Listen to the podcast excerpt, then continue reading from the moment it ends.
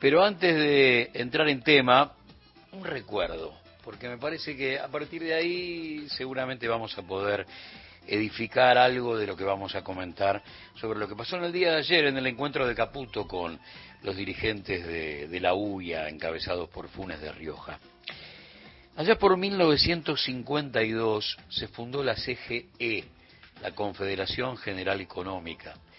Helvar, su, padre, su mentor, tuvo en, en su cabeza la idea de armar una confederación que una a todos los eslabones de la cadena productiva y comercial.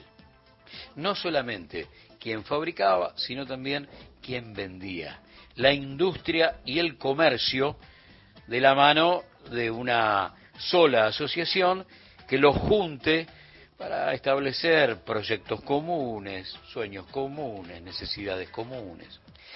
Y establecer una especie de, comunión con la Confederación General del Trabajo, con el Gobierno Nacional, defensa de las pymes, bueno, pero tenía que ver con una idea nueva, que pasaba por encima de la vieja y gastada Unión Industrial Argentina, siempre conservadora, siempre exportadora, nunca con una mirada hacia adentro, nunca más preocupada por el mercado interno que por los barcos. ¿eh? Eso más o menos podría ser el mejor resumen de, de, la necesidad de contar con algo nuevo. Y ahí nace en 1952 la CGE, la Confederación General Económica, que tuvo su pico de gloria dos décadas después, cuando el propio creador de la CGE fue ministro de Economía, primero de Cámpora y después de, de Perón, y que ya a esa altura del partido tenía, de la mano del modelo de país, y la verdad,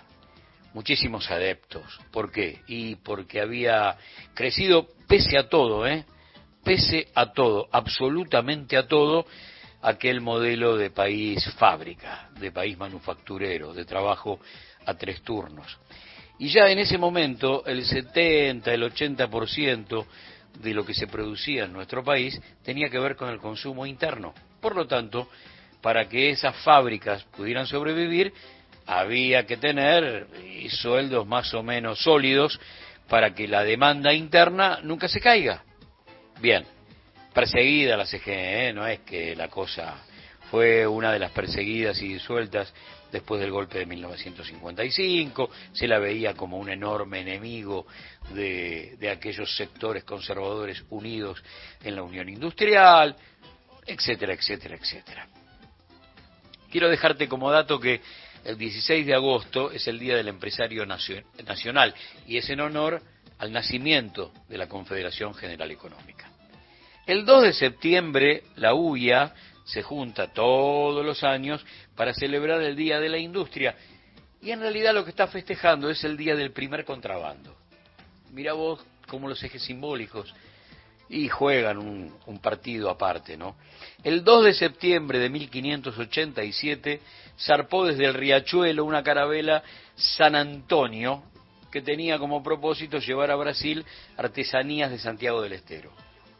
Frazadas, mantas, sombreros, lienzos. Iban unos bolsos de harina que en realidad dentro lo que tenían era oro y plata del Alto Perú. Denuncia del gobernador tucumano, un fraile que estaba en la joda, pero resulta que el día de la industria es el día del primer contrabando, casi como que nos marca fuego. En eso los metalúrgicos fueron un poquitito más, eh, más puntuales y eligieron para celebrar su día el nacimiento de Fray Luis Beltrán. ¿Por qué? Porque la fábrica del plumerillo, la creada por San Martín, para fundir metales y, poder fabricar las armas de liberación de la patria grande, es la primera fábrica metalúrgica de la República Argentina. Bueno, eso tiene muchísimo más sentido que juntarnos a brindar todos los 2 de septiembre para festejar el día del primer contrabando.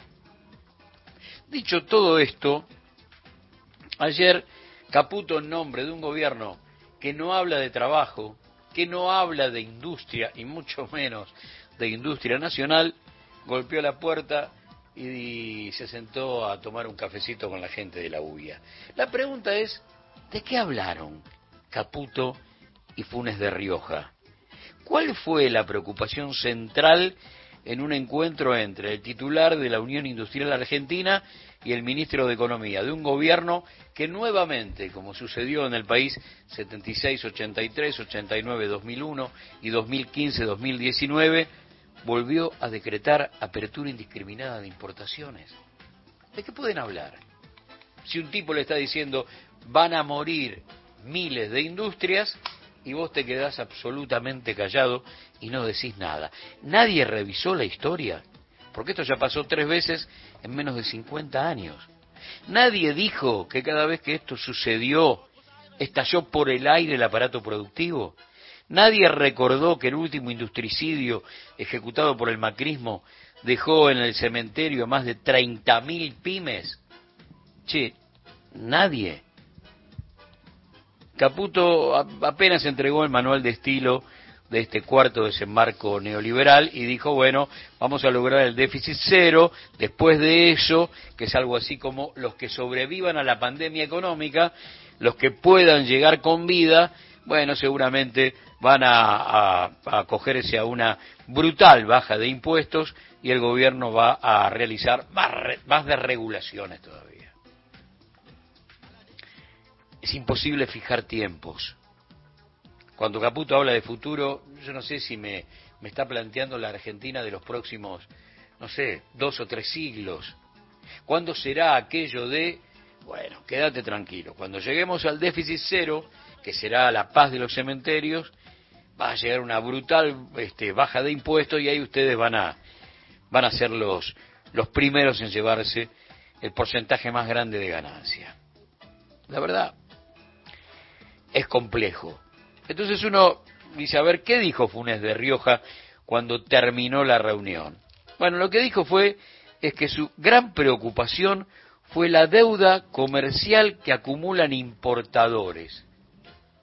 O sea, la nueva estatización de la deuda privada que aproximadamente reúne más o menos 40 mil millones de dólares y que vamos a pagar cada uno de nosotros a través del denominado bono para la reconstrucción de una Argentina libre. Es cierto, cuando hablamos de industriales argentinos, sí, puede ser que estén eh, importando insumos para ensamblar en nuestro país. Esto es muy cierto. Pero también es muy cierto, pasó en todos los procesos neoliberales, el hecho de la reconversión. ¿Te acordás de la reconversión?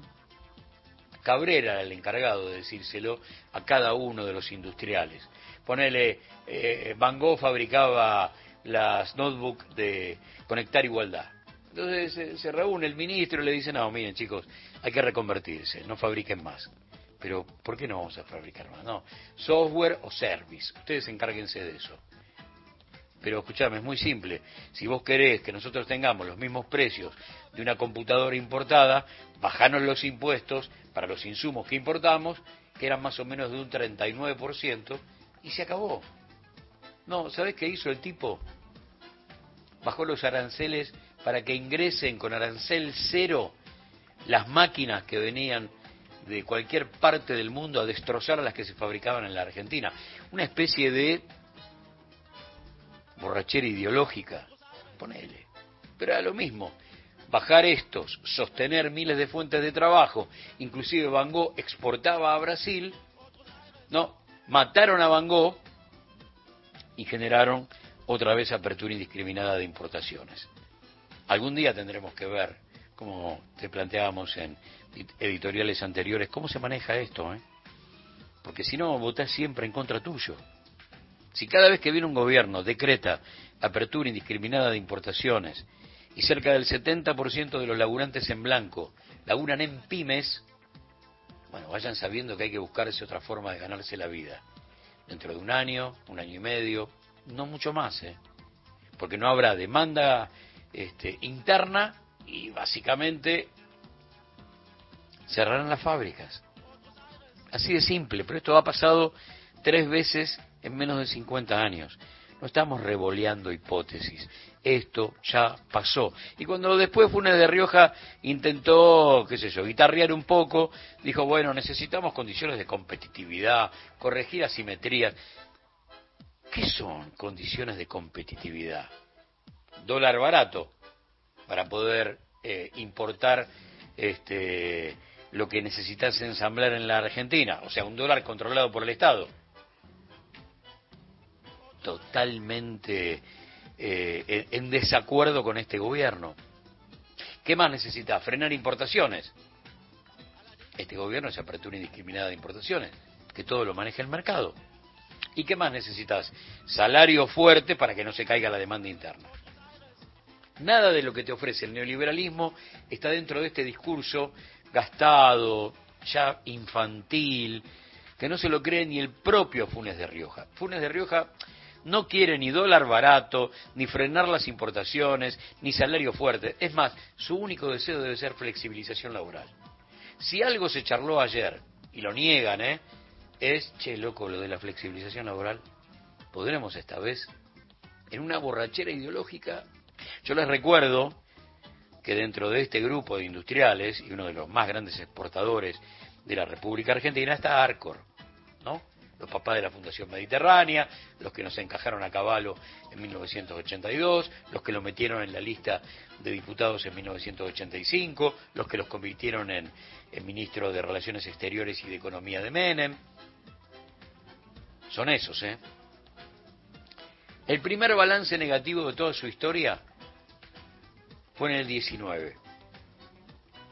En el del 18 creo que quedaron, pero ahí del abismo. Y en el 19 directamente números en rojo. Cuando le preguntaron a Pagani a quién iba a votar, fruto de ese balance que destrozaba por primera vez la economía de Arcor, este tipo dijo a Macri, obviamente. Pero, discúlpeme, pero le dio negativo su balance por primera vez en la historia. Y Pagani dijo, yo no puedo votar lo mismo que votan mis obreros. Esa borrachera ideológica lo lleva a pensar que lo mejor es la flexibilización laboral.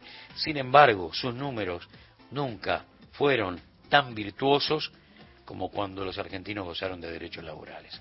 Nunca, nunca, nunca. Tema 2.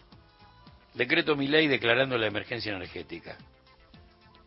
¿Qué quiere decir esto? Empujaron a toda velocidad una revisión de las tarifas de luz y gas. Y acá viene la discusión. Che, ¿va a haber audiencias? No, no, no. Pretenden pasar por encima de todo.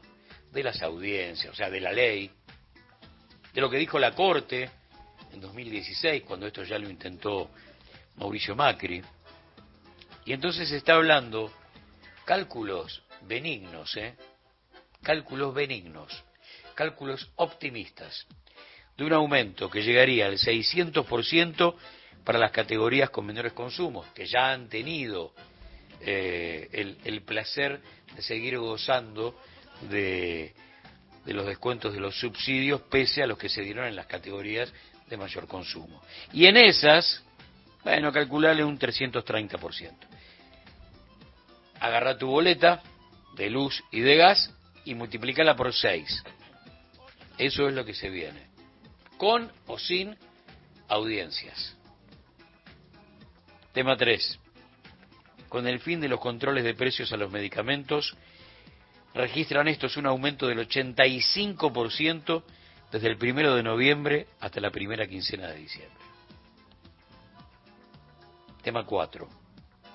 Apareció Petovelo en cámara, y en menos de dos minutos le declaró la guerra a los movimientos sociales. La verdad es que demasiado pronto y frente a una marcha programada que están entendiendo como, bueno, casi como propia, ¿no? Mirándose al espejo, programada en función de lo que pasó 19 y 20 de diciembre de 2001, de, de decirle no desde un sector de la vida política y social de la Argentina, a un modelo de colonia, a un formato neoliberal, esencialmente el recuerdo de 39 cadáveres. Sin embargo, es como la primera declaración de guerra, la primera, porque vendrán unas cuantas más. Y entonces, la verdad, con, con un grado de insensibilidad propio de, de este gobierno, Quienes promuevan, instiguen, organicen o participen de los cortes perderán todo tipo de diálogo. También, como te dijimos en algún editorial, están como abusando de aquello de mandarte a la cama sin comer postre porque no quisiste la sopa. Y es una especie de mezcla exacta de amenaza y, y extorsión a los más débiles, a los más débiles. Y ahí tenés un dato que siempre aparece a la hora de la definición de democracia. Un gobierno, un gobierno es realmente demócrata cuando es fuerte ante los fuertes y no fuerte ante los débiles. Y esto es muy complejo, ¿eh? porque esto viene de hace, de hace rato. Inclusive dentro del protocolo de Bullrich estaba el hecho de entregar la información a la Dirección de Migraciones de todos aquellos extranjeros que participan de las marchas. Y te planteamos el otro día que era lo más parecido a, a la ley de residencia de Miguel Cané, ¿no? Principio del siglo XX y, y la posibilidad de expulsar sin juicio previo, sin nada que se le parezca, a todo anarquista y socialista que venga a joder con algunas ideas que realmente andaban molestando por la época. Y por último, una jornada loca se vivió en el Senado por, por un dato que no es algo solamente simbólico, porque Victoria Villarruel pretendió bajar sus cuadros y sacó un cuadro de Vita del Salón Eva Perón, desapareció, apareció un tuit de Juliana Di Tulio, todo el mundo buscando el cuadro y finalmente el cuadro misteriosamente volvió otra vez al Salón Eva Perón, pero a fin de la tarde. Planteó el oficialismo, no, no, no, eran trabajos de mantenimiento y, de limpieza. Me quedo con el tuit de Juliana Di Tulio. Qué costumbre macabra la del antiperonismo con el cuerpo y la imagen de Evita. Qué costumbre macabra. Bueno, quiero decirte que en este repaso solamente dimos cuenta de lo que pasó en las últimas 24 horas de un gobierno que apenas tiene nueve días. Que la vida está de fiesta cuando tú quieras, la puerta